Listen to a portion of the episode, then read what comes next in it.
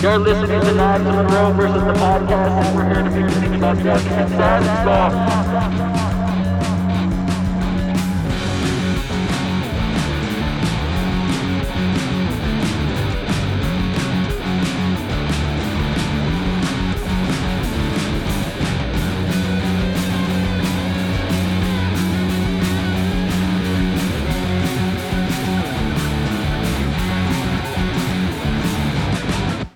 Welcome to another episode of Knives Monroe versus the podcast. I'm your host, Knives Monroe. How you guys doing? Hopefully, you're doing well. I've been struggling with who am I talking to, my audience, and I'll tell you why because I've always been a selfish artist. Can you relate to that? Do you find yourself making content or art or media for other people in service to them for the betterment of a culture or something? Or are you making it because you have an itch to scratch? I make a lot of my art because I have an itch to scratch. That's what this podcast is. Now, in my mission statement for the podcast, I say it's for dormant creatives. This is about activating dormant creatives.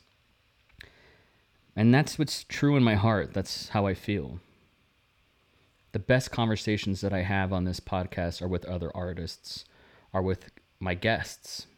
And I feel like we we get to the bottom of what this podcast is truly about when when I have a guest on the show. But oftentimes we do these solo podcasts, these little mini-sodes of just me ranting in front of a camera and a microphone. And for some reason I'm very comfortable doing that. I just am. Maybe I'm crazy. But I do think you need to be a little crazy to do this.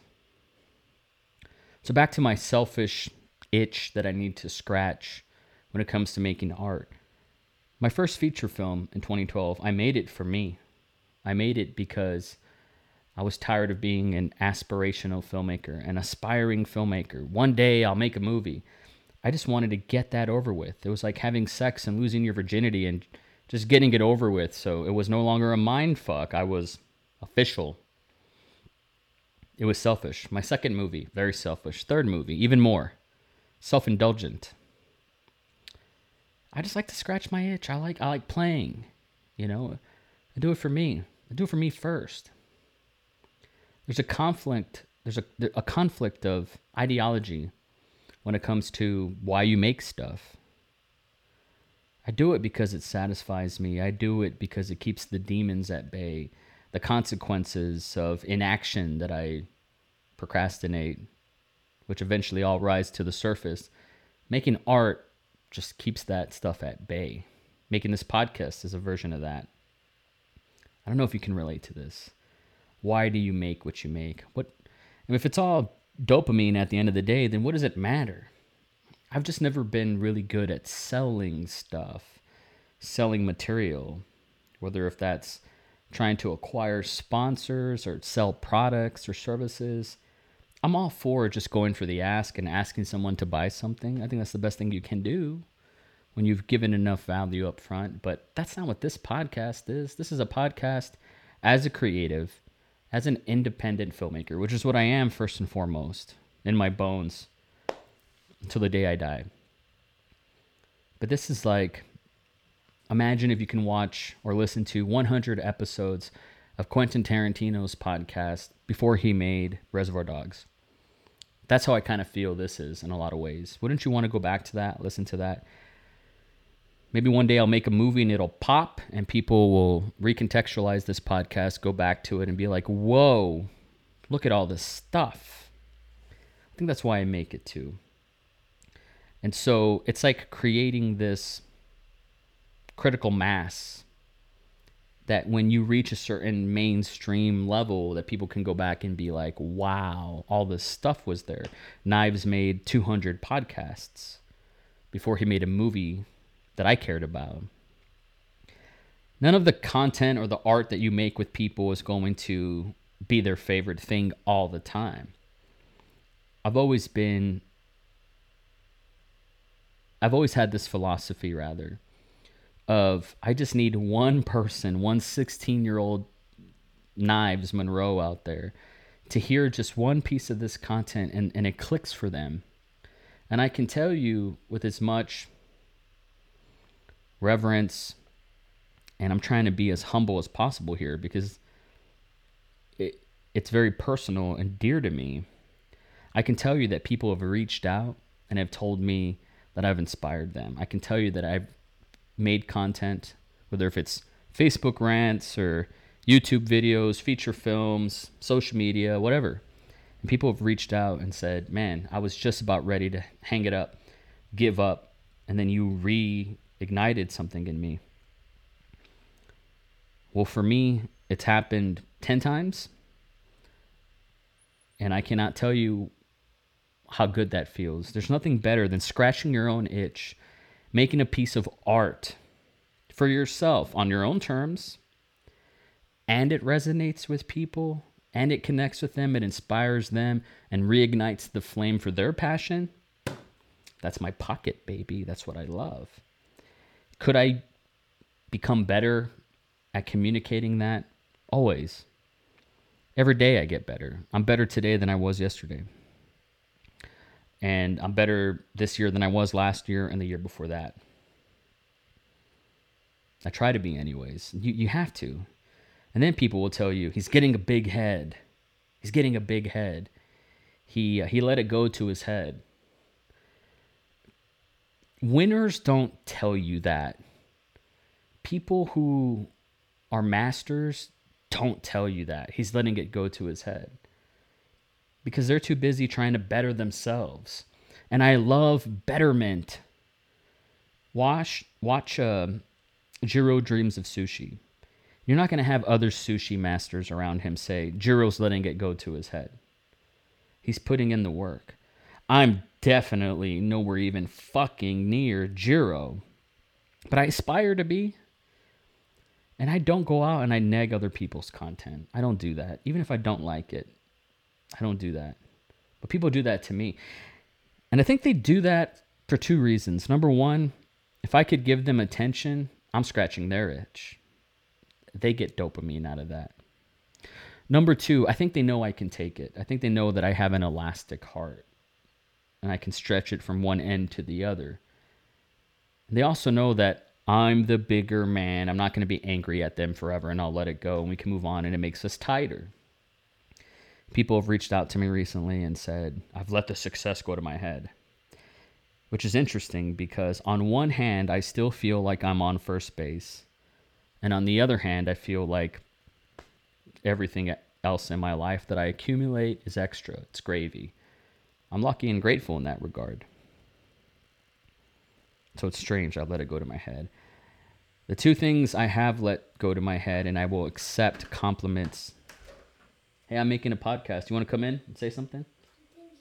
Okay, can you put up the do not disturb then? Thanks, beautiful she came right on cue because what I was just about to say is the two things that I do let go to my head. Close the door, baby. Yeah, sure. Number one is my kids. She came right on cue. I'm telling you. Number one is my kids. Like uh, my my aunt uh, a couple weeks ago told me that I was a good father. I said, "You're damn right I am," and I just know that. I show up for them. I love them. My whole life since they've been in my life, has been in service for them. Everything else, I put second, third, fourth, fifth, sixth. I put myself last, you know? I might not be where I want to be, but Knives, the dad, I love that guy. He's everything I wanted as a kid. If I was raising 12 year old me, best believe I'd be whooping that kid's ass, whooping him into shape. But I didn't have that growing up, right? So being a good dad makes me proud, very proud and my relationship with my my spouse, my partner, Claire. I wouldn't trade that for fucking anything in the world. It's the best thing I have. And I'm, you know, my, my life got good when she came into my life. And success is really just the quality of your relationships with the people that support you and care about you the most. And that's my family and I'm grateful for that. Um, on one end, I've scratched the itch, the mighty itches of creativity, the movies that I've been wanting to make. I'm writing one right now. It it's excited me in a way that I haven't felt this way in years. I'm going to make that. But I kind of feel like I'm doing what I'm supposed to be doing. Could I be doing more? Yeah. Could the quality quality be better? Of course, it could always be better. But I got to get these experiments and these things out. I have to get these things off my chest and I have to be me. And I have to chronicle the journey whether or not that makes sense to you at this time because it's going to make sense to somebody when they need to hear it. And I trust that because that's been a consistency in my life.